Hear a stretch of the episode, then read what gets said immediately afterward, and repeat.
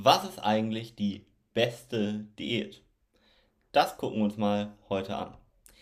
Jedes Jahr kommt irgendein neuer Diättrend hinzu und irgendeine neue Methode verspricht jetzt plötzlich die Lösung zum Abnehmen zu bringen.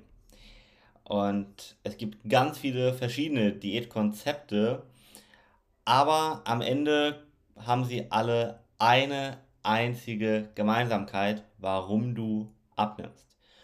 Und dazu müssen wir uns einfach mal vor Augen führen, dass alle Diäten darauf ausgelegt sind, dass du ein Kaloriendefizit hast. Das heißt, dass du weniger Energie zu dir führst oder verbrennst, als du verbrauchst. Ja?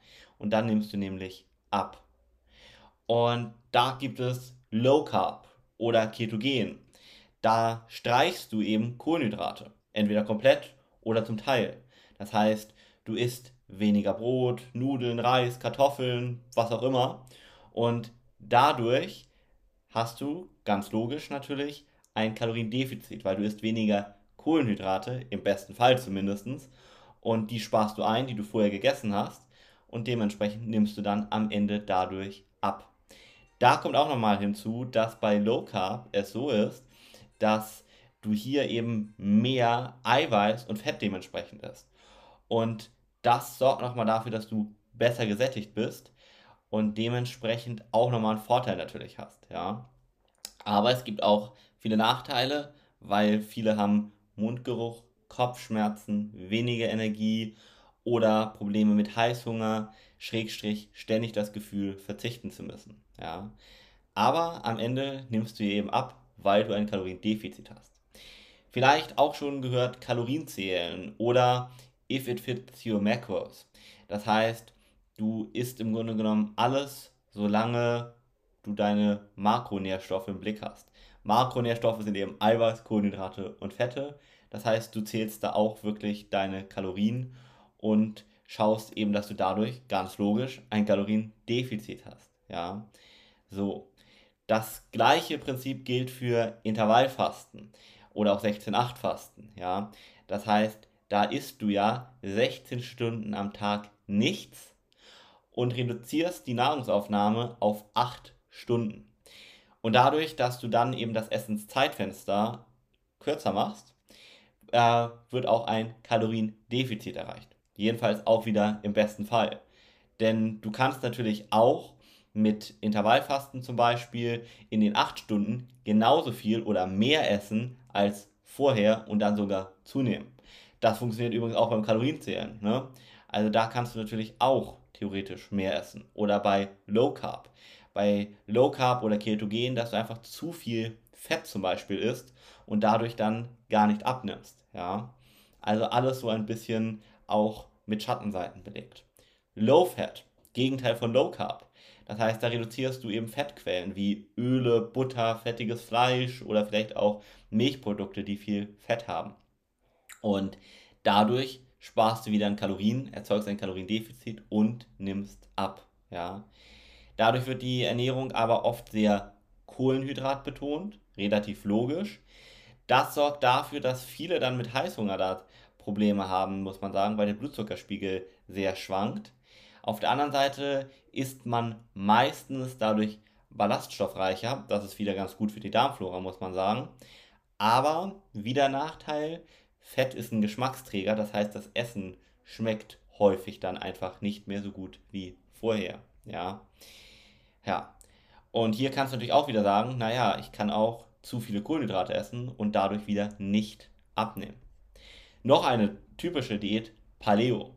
Da geht es hauptsächlich darum, sich so an der Steinzeit zu orientieren und das zu essen, was früher wir Menschen als Jäger und Sammler gegessen haben. Sprich Fleisch, Fisch, Gemüse, Obst, Beeren, Hülsenfrüchte vielleicht mal, Wurzeln, Nüsse, Samen, sowas in die Richtung, ja. Also im Grunde genommen alles, was sehr stark verarbeitet ist, ja, das lassen wir weg. Also das heißt aber auch Milchprodukte, Getreideprodukte oder Pflanzenöle, die werden einfach vom Speiseplan gestrichen. Ja, du siehst im Grunde genommen bei den vorgestellten Diäten und es gibt noch viel mehr, ja, dass alle grundsätzlich funktionieren können, wenn du ein Kaloriendefizit hast, ja, sie führen alle am Ende zum gleichen Ergebnis, ja. Und dadurch nimmst du eben ab. Das heißt auch, es gibt nicht die eine beste Diät, ja, sondern es gibt immer nur die Diät, die am besten zu dir, deiner aktuellen Situation, deinem Stoffwechsel, deinen Genen und allem anderen passt und mit der du dich vor allem auch am einfachsten dran halten kannst. Denn das Wichtigste ist, dass du ein Kaloriendefizit hast und diese Ernährung gesund ist, du dich gut dabei fühlst und jetzt kommt es, du sie im Zweifel dein ganzes Leben lang beibehalten kannst. Wenn du das Gefühl hast, du hast weniger Energie, du fühlst dich nicht gut, vielleicht du hast sogar ja, Mängel bei manchen Dingen. Bei Low Fat zum Beispiel, wenn du zu wenig Fett isst, können Hormone nicht vernünftig produziert werden. Nur ein Beispiel. Oder umgekehrt, bei Low Carb oder Ketogen haben viele Probleme, genug Ballaststoffe zu sich zu nehmen oder sekundäre Pflanzennährstoffe. Auch wieder nicht gesund. Ja, so, das ist also einmal das Wichtige. Aber vor allem auch, dass du eben nie das Gefühl hast, dass das gerade eine Diät ist, sondern dass es dir sogar gut tut. Und dass das Abnehmen so nebenbei passiert. Du fühlst dich besser sogar, hast mehr Energie im besten Fall und so weiter und nimmst zusätzlich ab. So sollte sich ein vernünftiges Konzept anfühlen. Wenn du dieses Gefühl noch nie hattest, dann hast du noch keine perfekte Diät für dich gefunden. Ja, gut. Das heißt, die beste Diät, das ist die, mit der du am leichtesten ein Kaloriendefizit über ganz lange Zeit, im Zweifel dein ganzes Leben erzeugen kannst. Ja, sie muss einfach durchführbar sein. Das Erreichen des Defizits so, so leicht wie möglich zu erreichen. Der Hunger sollte sich in Grenzen halten. Es sollte darauf geachtet werden, genug Eiweiß zu sich zu nehmen. Dann vielleicht noch Bewegung oder Training. Der mentale Aspekt sollte mit berücksichtigt werden, weil wo wird unser Verhalten gesteuert? Hier oben, ja. Und auch die Psyche muss mit berücksichtigt werden. Das heißt, du solltest nicht ständig auf dein Lieblingsessen verzichten, weil dann geht deine Stimmung auch in den Keller und du wirst das auch nicht ständig, nicht ewig durchhalten können oder Heißhunger haben und, und, und. Nur Nachteile. Dann muss das Konzept genauso aber mit deinem Beruf, mit deiner Familie ähm, unter einen Hut zu bringen sein. Vielleicht auch, wenn du häufiger mal in Restaurants essen gehst, häufiger mal auf Geschäftsreisen bist, auf Feiern, im Urlaub bist, viel verreist, ja, dann muss all das irgendwie mit berücksichtigt werden, dass auch das Konzept, was du hast, dort funktioniert, ja. Und das macht Abnehmen dann am Ende gar nicht mehr so einfach, wie viele glauben. Sonst wäre auch nicht jeder dritte, vierte übergewichtig, kann ich nur immer wieder betonen.